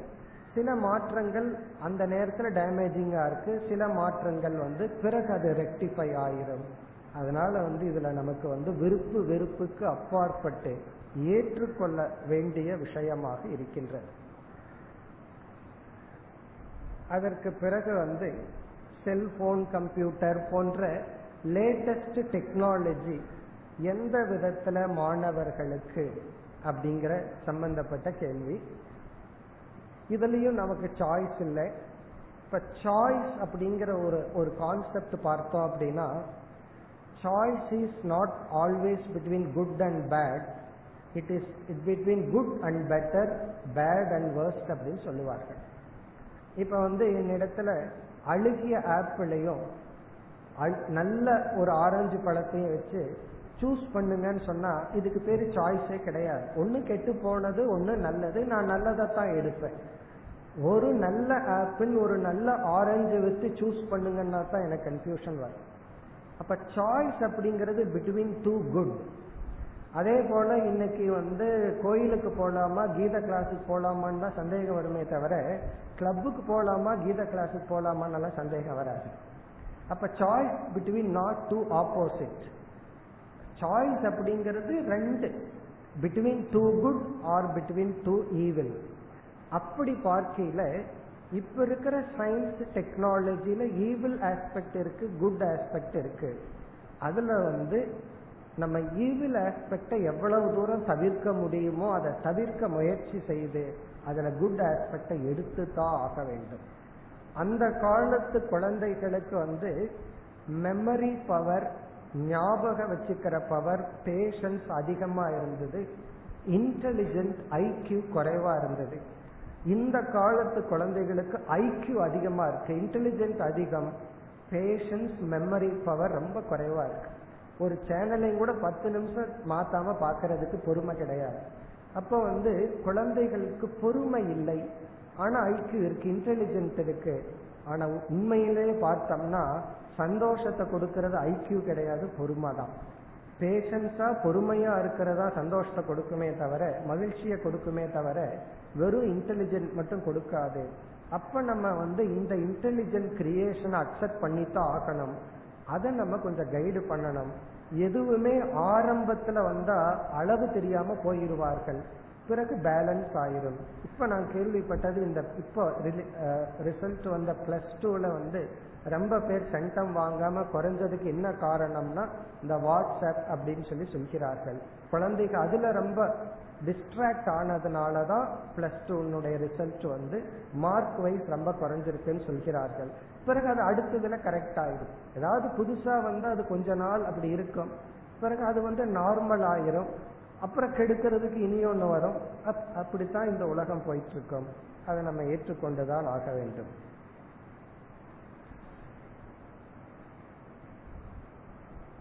இன்றைய மாணவர்களின் முன்னேற்றத்தில் பெற்றோர்களின் பங்கு எந்த அளவு என்பது அதுவும் முக்கியம்தான்.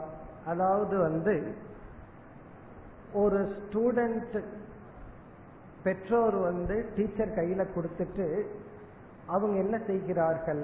மறுபடியும் அந்த டீச்சரை கண்ட்ரோல் பண்றது மறுபடியும் அந்த ஸ்டூடெண்ட்டை டூ மச் ஃபாலோ பண்றது அது ஸ்டூடெண்ட்டுக்கு நல்லதல்ல. ஒரு பெற்றோர் அவர்கள் கடமையை முடிஞ்ச உடனே விலகி கொள்வதுதான் நல்லது. பெற்றோருடைய பங்கு என்ன அப்படின்னா மாணவர்களுடைய முன்னேற்றத்துல பெற்றோர் பங்கு என்னன்னா ஒரு பங்கு எடுத்துக்காம இருக்கிறதா அவர்களுடைய பங்கு. பேசாம டீச்சர் கையில விட்டுட்டு விலகி கொள்வதுதான் அவர்களுடைய பங்கு. அதிகமா இன்வால்வ் ஆகிறது வந்து இட் இஸ் நாட் குட் அதனாலதான் ஒரு ஸ்டூடெண்ட் வீட்டுக்கு வந்து அந்த அம்மா வந்து அங்கேயும் ஹோம் ஒர்க் எல்லாம் பார்த்து அங்கேயும் அம்மா டீச்சர் ரோல் எடுத்துட்டாங்கன்னு வச்சுக்குவோமே அந்த ஸ்டூடெண்ட்டுக்கு ஹோம்னு ஒன்று இல்லாமல் போயிடும் ஸ்கூல் வந்து எஜுகேஷன் இன்ஸ்டிடியூட் வீட்டில் வந்தால் கொஞ்சம் ரிலாக்ஸ்டாக இருக்கணும் கொஞ்சம் ஃப்ரீயாக இருக்கணும். ஒரு மதர் வந்து டீச்சர் ரோல் எடுக்கக்கூடாது டீச்சர் ரோல் எடுத்துட்டோம் அப்படின்னா அப்புறம் அந்த குழந்தைக்கு தாய் என்புக்கு எங்கி இருக்கும்? எங்க போகும் அந்த குழந்தை? அதனால ஒரு அம்மா அம்மாவா இருக்கிறது நல்லது. ஒரு டீச்சர் டீச்சரா இருக்கணும். அதே போல ஹண்ட்ரட் பர்சன்ட் மதர் ரோல் எடுத்துக்கொள்ள கூடாது மதர்ங்கிற ஒரு சின்ன போர்ஷனை கொடுத்துட்டு டீச்சருங்கிற பிரிடாமினன்ட் ரோல்ல தான் இருக்கணும். பெற்றோர்கள் வந்து டீச்சர்ஸ் கையில குழந்தைகளை ஒப்படைக்கணும். அந்த அளவுக்கு டீச்சர்ஸ் மெச்சூர்டா இருக்கணும். டீச்சர்ஸ் டீச்சரா இருக்கணும். அப்படி இருந்தா அவங்க விட்டுட்டு விலகி கொள்வதுதான் அவங்களுடைய வளர்ச்சிக்கு காரணம். சில சமயங்கள்ல நம்ம வந்து ஒரு இடத்திலிருந்து விலகிறதுனால தான் அந்த இடம் நல்லா இருக்கும். அதை நம்ம புரிச்சுக்கணும் நம்மளுடைய options can plus sometime more than presence அப்படி ஒரு காலத்துல குழந்தைகளுக்கு பெற்றோர்களுடைய பிரசன்ஸ் தான் கிஃப்ட் ஒரு பீரியடில் பெற்றோரினுடைய ஆப்சன்ஸ் தான் குழந்தைகளுக்கு நல்லது. அதை பெற்றோர்கள் உணர்ந்து பெற்றோர்கள் விலகி கொள்ள வேண்டும். அந்த அட்டாச்மெண்ட்ல ஓவரா ஃபாலோ பண்ணிட்டு இருக்கிறது நல்லதல்ல. அதை டீச்சர்ஸ் பெற்றோருக்கு புரிய வைக்கணும். நாங்க குழந்தைகளை பார்த்துக்கிறோம். என்ன பெற்றோருங்கும் போது நேச்சுரலி எக்ஸ்ட்ரா அட்டாச்மெண்ட் இருக்கும். ஒரு பயம் இருக்கும். டீச்சர்ஸ் தான் பெற்றோர் இடத்துல உங்க குழந்தைகளை நாங்க பார்த்துக்கிறோம். நீங்க விட்டுருங்க. தைரியமா போங்கன்னு சொன்னா அந்த பெற்றோர் தைரியமா விட்டு விடுவார்கள். தென் அவங்கள டீச்சர் ஹேண்டில் பண்றது சுலபமா இருக்கும். அதுக்கு அடுத்தது வந்து ஹாஸ்டலை பற்றி கேட்டுள்ளார்கள். மாணவர்கள் அல்லது ஸ்டூடெண்ட்ஸ் எனி ஸ்டூடெண்ட் மாணவர்களோ மாணவிகளோ ஹாஸ்டல்ல இருக்கிறத பத்தி உங்களுடைய கருத்து என்ன? அல்லது அதனுடைய என்னுடைய கருத்துங்கிறத விட அதனுடைய நீடு வசதி அல்லது அதனுடைய பலன் என்ன? ஒரு காலத்துல குரு குலம் அப்படிங்கிறது ஹாஸ்டல் தான். வீட்டிலிருந்து குரு கிட்ட கொண்டு போய் விட்டு விடுவார்கள். அந்த குரு குலத்துல மாணவர்கள் வளருவார்கள். இதுல வந்து இதுதான்னு நம்மால ரைட்டா சொல்லிட முடியாது. பிக்சடா சொல்ல சொல்ல முடியாது. அவங்கவுங்க சூழ்நிலை தான் ஆனாலும் என்னிடத்துல ஒரு பேரண்ட்ஸ் கேட்டாங்க என்னுடைய குழந்தைய எந்த வயசுல ஹாஸ்டல்ல விடட்டும்னு? தே டிசைடட் அவங்க ஹாஸ்டல்ல விடலான்னு முடிவு பண்ணிட்டாங்க. என்னிடத்துல கேட்ட கேள்வி எந்த கிளாஸ்ல கொண்டு போய் விடட்டும்? அவங்களுக்கு நான் சொன்ன பதில் நீங்க ரெண்டு பேரும் ஒத்துமையா இருந்தா கண்டிப்பா கொண்டு போய் விடணுங்கிற அவசியம் இல்லை. நீங்க ரெண்டு பேரும் அடிக்கடி சண்டை போட்டுட்டு இருந்தீங்கன்னா இப்பவே கொண்டு போய் விட்டுருங்க. ஃபர்ஸ்ட் ஸ்டாண்டர்ட்லயே கொண்டு போய் விட்டுருங்கன்னு சொன்னேன். இல்ல கஷ்டப்பட்டு ஒத்துமையா இருக்கிறோம் அப்படின்னாங்க. அப்ப ஃபோர்த் ஸ்டாண்டர்ட்ல கொண்டு போய் விடுங்கன்னு சொன்னேன். அப்படி ஒரு பேரண்ட்ஸ் வந்து குழந்தைக்கு எக்ஸாம்பிளா இருக்க முடியும்னா தாராளமா தன்னிடம் வச்சுக்கலாம். அப்படி இல்லைன்னா ஹாஸ்டல்ல விடுறது நல்லது. ஒரு ஆங்கிள் ஹாஸ்டல்ல விடுறது நல்லதும் கூட. காரணம் என்ன அப்படின்னு சொன்னா அப்பதான் அவனுக்கு ஒரு இண்டிபெண்டன்ஸ் வரும். மற்ற ஸ்டூடெண்ட்ஸோட பழகுவான் காலையில எழுந்திருக்கிறது. தன்னுடைய செல்ஃப் ரொட்டீன் அதெல்லாம் அவனுக்கு கிடைக்கும். பேரண்ட்ஸ் வீட்டில் வச்சிருந்தா அந்த மாதிரி வளர்த்தி இருந்தா ஓகே பக்கத்திலேயே ஸ்கூல் இருக்கும்போது ஹாஸ்டலுக்கு நெசசிட்டி இல்லைன்னு அவசியம் இல்லை. ஸோ இது வந்து டோட்டலி இண்டிவிஜுவல் பட் ஹாஸ்டலில் வர்றது தப்பு இல்லை சம்டைம் பெட்டர் அடுத்த கேள்வி மாணவர்களுக்கு ரேங்க் போடாமல் கிரேடு போடுவதால் போட்டி போடும் படிப்பு மனப்பான்மை குறைந்து விடுமே அப்படிங்கிறது ஒரு சந்தேகம். அதாவது ரேங்க் போட்ட ஒரு காம்படிஷன் போட்டி மனப்பான்மை இருக்கும். கிரேடுன்னு போடுறதுனால யாரு ஃபர்ஸ்ட் யாரு செகண்ட்னு வராதனால அவங்களுக்குள்ள ஒரு காம்படிஷன் இல்லை. அப்போ அது அவங்களுடைய படிப்புக்கு குரோத்துக்கு தடையா இருக்கலாமா அப்படிங்கிறது ஒரு கேள்வி. அதாவது சந்நியாச லெவல்ல தான் நோ காம்படிஷன் சொல்லுவோம். சந்நியாசத்துக்கு கொடுக்கிற லட்சணமே he should not have competition தெரியணும்னு சொல்றோம். குழந்தைகள் லெவல்ல காம்படிஷன் இருக்கலாம். பட் இப்ப இருக்கிற சைக்காட்ரிஸ்ட் சைக்காலஜி என்ன சொல்றாங்கன்னா அந்த காம்படிஷனே வேண்டாங்கிற மாதிரி சொல்கிறார்கள். காம்படிஷன் இல்லாம ஏன்னா குழந்தைகளுக்கு வந்து செல்ஃப் ரெஸ்பான்சிபிலிட்டி வந்துடுது மோர் இன்டெலிஜென்ட் அவேர்னஸ் வந்துடுச்சு.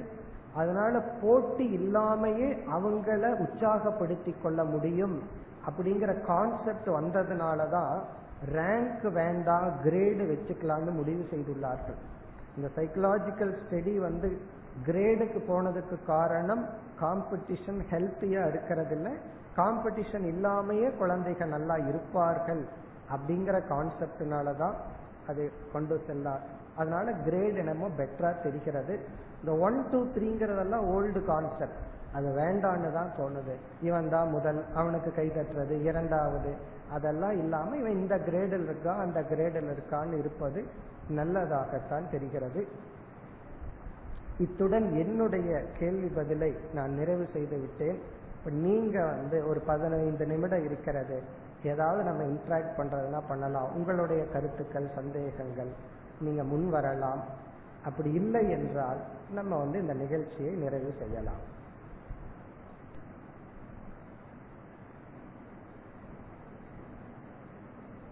கேள்வியானது மூன்று வயதிலேயே குழந்தைகளை பள்ளிக்கு அனுப்புறோம் சரியா அப்படிங்கறதா?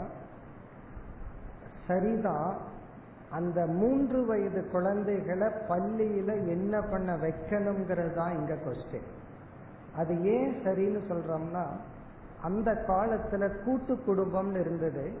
அந்த குழந்தைகள் விளையாடுறதுக்கு ரொம்ப வாய்ப்பு இருந்தது. அந்த அம்மாவுக்கு ஃபுல் டைம் குழந்தைய பார்த்துக்க முடியாது. யாரோ ஒருத்தர் வீட்டில் இருப்பாங்க அவங்களுக்கு ஒரு தனி டைம் கிடைக்கும்.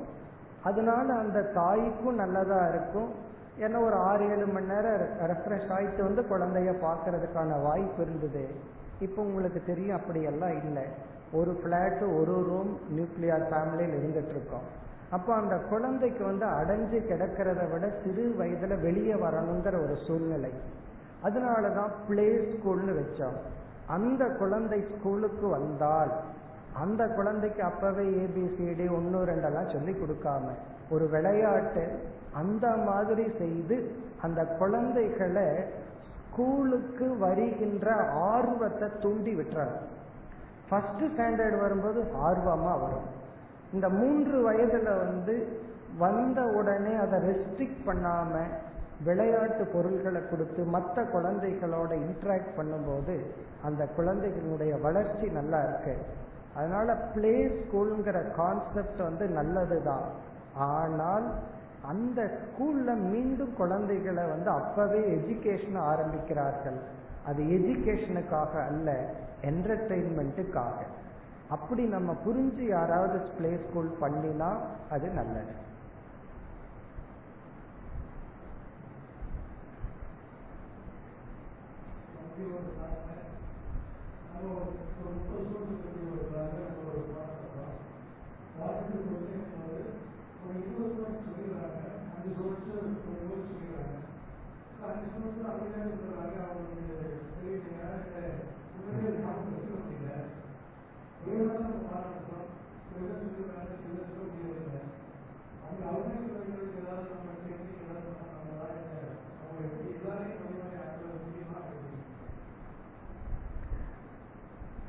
அதாவது டீச்சர் வந்து முப்பது ஸ்டூடெண்ட்ஸு கிளாஸ் எடுக்கும்போது அந்த டிவிஷன் வந்துடுது சில ஸ்டூடெண்ட்டு பிக்கப் பண்ணிக்கிறாங்க சிலது கொஞ்சம் லேட்டாக சிலது பிக்கப் பண்றதில்லை.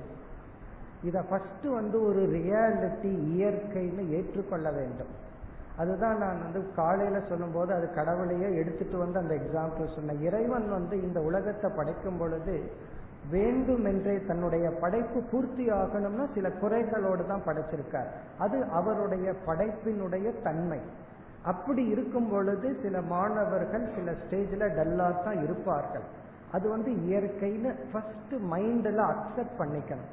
இந்த நான் அக்செப்டன்ஸ் தான் ஃபர்ஸ்ட் ப்ராப்ளம் உடனே கோபம் வருது மாணவர்கள் மீதெல்லாம். அதை அக்செப்ட் பண்ணிட்டு பிரைட் ஸ்டூடெண்ட்டை புரிஞ்சதுக்கு அப்புறம் ஏதாவது கம்யூனிகேஷன் மெத்தடை மாற்றிக்கொண்டு டல் ஸ்டூடெண்ட்டுக்கு அது டல்லுன்னு நம்ம வந்து அவங்களுக்கு முத்தர குத்தாம உனக்கு வேற விதத்துல சொன்னா புரியும் நான் வேற விதத்துல சொல்றேன்னு சொல்லி முயற்சி பண்ணணும். அதுல ஒன் ஆர் டூ ஸ்டூடெண்ட் புரிஞ்சுக்கவில்லை என்றால் அது ஆசிரியர்களுடைய குறை அல்ல. அதை தப்பா நம்ம வந்து பிளேம் எடுத்துக்கொள்ள கூடாது தப்பான கில்ட் நம்ம எடுத்துக்கொள்ள கூடாது நம்ம வந்து குற்ற உணர்வு பல சமயங்கள்ல தவறான குற்ற உணர்வை எடுத்துக்கொள்றோம். Right guilt is healthy attitude wrong guilt is destructive அப்படி மாணவர்கள் ஷைன் ஆகலங்கிறதுக்கு நம்ம பொறுப்பல்ல. ஆனா அப்படித்தான் இருப்பார்கள். அதை நம்ம ஏற்றுக்கொண்டு கண்டிப்பா முயற்சி செய்தா மேக்சிமம் கொண்டு வந்துடலாம் அதுலயே நம்ம பார்த்தோம்னா நூறு மார்க்குக்கு நாற்பது மார்க் பாஸ் மார்க்னு சொல்லியிருக்கு. அந்த கான்செப்டே என்னன்னா அந்த ஸ்டூடெண்ட் ஹண்ட்ரடு ஹண்ட்ரட் வாங்கணுங்கிற அவசியம் கிடையாது. நாற்பதே போதும்னு ஏன் முடிவு பண்றோம்? ஒரு ஸ்டூடெண்ட்டுக்கு ஒரு சப்ஜெக்ட் ஒரு சப்ஜெக்ட்ல விருப்பம் இருக்கு இனி ஒரு சப்ஜெக்ட்ல முடியாது. அது கவர்மெண்ட் இயற்கையே ஏற்றுக்கொள்ளும் பொழுது நம்ம வந்து இவ்வளவுதான் வாங்கணும்னு நம்ம எதிர்பார்க்க கூடாது. ஒரு ஸ்டூடெண்ட் படிப்பறிவு இல்லைங்கிறதுனால மட்டும் அவனை வந்து நம்ம டிகிரேடு பண்ணிட முடியாது. அது வந்து நம்ம ஃபர்ஸ்ட் ஏற்றுக்கொள்ளுவோம்.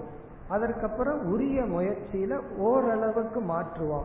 அதற்கும் மீறி வெற்றி அடையலைன்னா தவறில்லை. அது இயற்கைன்னு நாம் எடுத்துக்கொள்ளலாம்.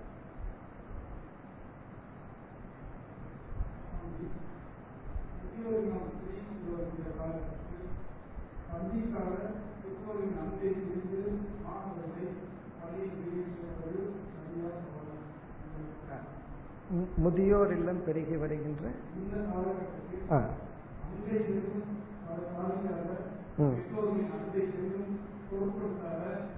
அந்த படிப்பு கருதி பள்ளி எந்த ஸ்டேஜ் கேக்குறீங்க? எந்த ஏஜ்ல விடுதி?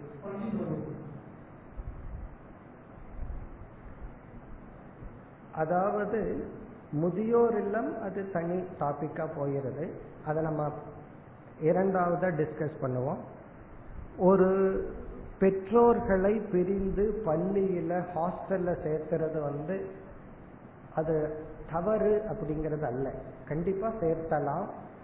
அது எப்பொழுது அப்படின்னு சொன்னா அவங்க சூழ்நிலையில குழந்தை ஹாஸ்டலுக்கு போனா நல்லா படிக்கும் அல்லது தன்னை பராமரிக்க இயலல அப்படிங்கிற காரணத்துல கண்டிப்பா சேர்த்தலாம். அது பள்ளி பருவங்கும் போது பெற்றோர்கள் எல்லாம் எங்காத்தான் இருப்பார்கள். அதனால அது தவறு இல்லை ஹாஸ்டல்ல சேர்த்துறதுல தவறே கிடையாது. ஒரு நல்ல கல்ச்சர் உள்ள ஹாஸ்டல்ல சேர்த்துவது நல்லதுதான். அப்பதான் அந்த குழந்தைகளுக்கெல்லாம் ஒரு இண்டிபெண்டன்ஸ் வரும். அல்லது பெற்றோர் வந்து ரொம்ப மெச்சூர்டா இருக்கணும் ஸ்டூடெண்ட்ஸை ஹேண்டில் பண்றதுக்கு. அதனால ஹாஸ்டல்ல சேர்த்தலாம் அது நல்ல சிம்டம் தான். முதியோர் அப்படி முதியோர் இல்லை ஏன் பெருகி வருதுங்கும்போது போது அது ரொம்ப வயதான காலத்துல தான். அந்த காலத்துல வானப்பிரஸ்த ஆசிரமம் ஒன்று இருந்துச்சு. இப்ப எப்படி வந்து பிளே ஸ்கூலுக்கு குழந்தைங்க போனா சந்தோஷமா இருக்காங்களோ அது போல வயதானவர்களெல்லாம் ஒரே இடத்துல இருந்து அவங்களும் சந்தோஷமா தான் இருக்காங்க சில இடங்கள்ல. நாட் ஆல் த பிளேஸ் ஏன்னா அவங்க இவங்க கதையை சொல்ல இவங்க அவங்க கதையை சொல்ல ஒரு என்டர்டெயின்மெண்டா இருக்கு. முதியோர் இல்லத்தை முதியவர்கள் விரும்பி சென்றால் அது வானப்பிரஸ்த ஆசிரமம் சொல்றோம். அது தவறே கிடையாது. எனக்கு வீட்டில் இருக்கிறதுக்கு போர் அடிக்குது நீங்க எல்லாம் வேலைக்கு போயிடுறீங்க. நான் இங்கிருந்து என்ன பண்றேன்? நான் இங்க இருக்கிறேன்ட்டு போனா தவறில்லை. ஆனா பலர் வந்து அவர்கள் விரும்பாமலேயே கொண்டு போய் விடுகிறார்கள்.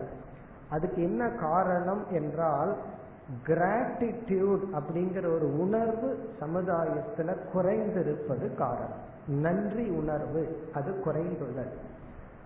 பெற்றோர்கள் நம்ம வளர்த்தி ஆளாக்கி இருக்காங்க வயதான காலத்துல அவர்களுடைய உடல் பலகீனப்படுவது போல் புத்தியும் பலகீனப்பட்டிருக்கும். அப்ப அவங்களுடைய பேச்சு நடவடிக்கை அல்லது திங்கிங் எல்லாம் லாஜிக்கெல்லாம் ஒத்து வராது. தவறாகத்தான் இருக்கும். ஏன்னா அவங்க தேவையில்லாத பேசி விடுவார்கள். அந்த மாதிரி சமயத்துல இவர்கள் லாஜிக்கை யூஸ் பண்ணி இதனாலதான் அதனாலதான்னு சொல்லி பெற்றோர்களை அவர்கள் ஓல்ட் ஏஜில் கொண்டு போய் விடுகிறார்கள். அந்த நேரத்துல நமக்கு கிராட்டிடியூடு நன்றி உணர்வு வரும் அந்த நன்றி உணர்வுன்னு வந்துட்டா அவங்க செய்யற எந்த தவறுமே நமக்கு தவறாக தெரியாது. அது செகண்ட் சைல்டுஹுட் இரண்டாவது குழந்தை பருவமா நம்மால எடுத்துக்கொள்ள முடியும். அதனால ஈவன் ஓல்ட் ஏஜ் ஹோம் நல்லதா கெட்டதான்னு கேட்டா விரும்பி சென்றால் அது நல்லதுதான். ஏன்னா அவங்களுக்குன்னு ஒரு சொசைட்டி அவங்களுக்குன்னு ஒரு இடம் நல்லா தான் இருக்கும். விரும்பாமல் அவங்கள தள்ளப்பட்டால் அது தவறுதான். அதற்கு காரணம் நன்றி உணர்வு குறைந்துள்ளதுதான். வள்ளுவரும் கூட அந்த நன்றி பத்தி ரொம்ப பேசியிருக்கார். அது வந்து சுயநலம் அதிகரித்த காரணம்தான். நான் எனதுன்னு ஆயிடுச்சு. நம்ம வளர்த்தி விட்டவங்க அந்த கிராட்டிடியூட நம்ம இழந்துடுறோம். அந்த ஒரு வேல்யூ பெருகினால் பெற்றோர்கள் செய்கின்ற சிறிய சிறிய தவறுகளை தவறா பார்க்காம அவர்களை வச்சு நம்ம மேனேஜ் பண்ண முடியும். ஆனால் வயதான பெற்றோர்கள் பக்குவத்துடன் இருந்தால் குழந்தைகள் எல்லாம் போட்டி போட்டுல வீட்டில் வச்சிருப்பார்கள். அதுல சந்தேகமே இல்லை. பேச்ச குறைக்கணும். தேவையில்லாத எதிர்பார்ப்புகள் இருக்கக்கூடாது. இப்படி ஒரு பக்குவத்துடன் இருந்தால் அதுல ப்ராப்ளமே இல்லை. ஆனா அப்படி பக்குவத்துடன் இருப்பதில்லை. காரணம் இவர்களுடைய வளர்ப்பிலிருந்தே பக்குவம் இல்லாம போறாங்க. அதாவது பெற்றோரிடம் தாய் தந்தையிடம் நல்லா ரிஃபைன் ஆயிருந்தா ஸ்டூடெண்ட் ஸ்டேஜில் நல்லா ரிஃபைன் ஆயிருப்பான். நல்ல ஸ்டூடெண்டா இருந்தா ஃபேமிலி ஸ்டேஜ் நல்லா இருக்கும். நல்ல ஃபேமிலியை லீடு பண்ணியிருந்தா குட் ரிட்டையர்மெண்ட் இதெல்லாமே ஒரு சீக்வன்ஸ் எங்கேயாவது ஒன்று தடைப்பட்டால் அடுத்து வருவது வருவது தடையாகத்தான் இருக்கும்.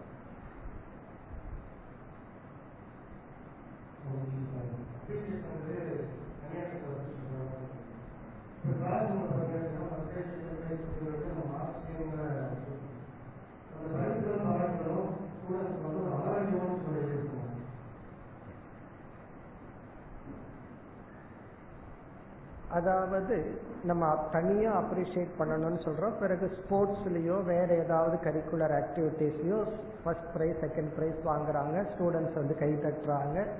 இந்த அளவு அது ஆரோக்கியமானது தான் காரணம் என்னன்னா அதை பார்க்கும்போது மற்ற மாணவர்களுக்கு ஒரு உற்சாகம் வரும்.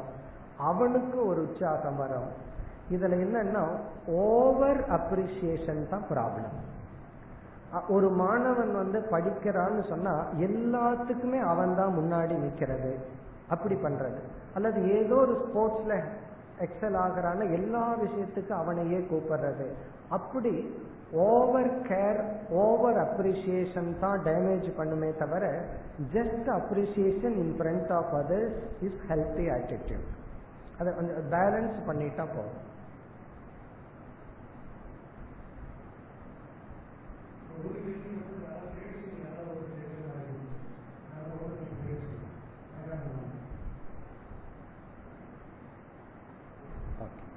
ஸோ கொஸ்டின் வந்து ஹெட் மாஸ்டர் தலைமை ஆசிரியருக்கும் மற்ற ஆசிரியருக்கும் உள்ள ரிலேஷன்ஷிப்பை பத்தி கேட்கிறார் இதுல வந்து தலைமை ஆசிரியருக்கும் மற்ற ஆசிரியருக்கும் ரிலேஷன்ஷிப்னு அவர் கேள்வியிலே என்ன ஒரு கருத்து அடங்கியுள்ளது என்றால் அவரிடத்துல ஒரு எக்ஸ்ட்ரா பவர் இருக்கு.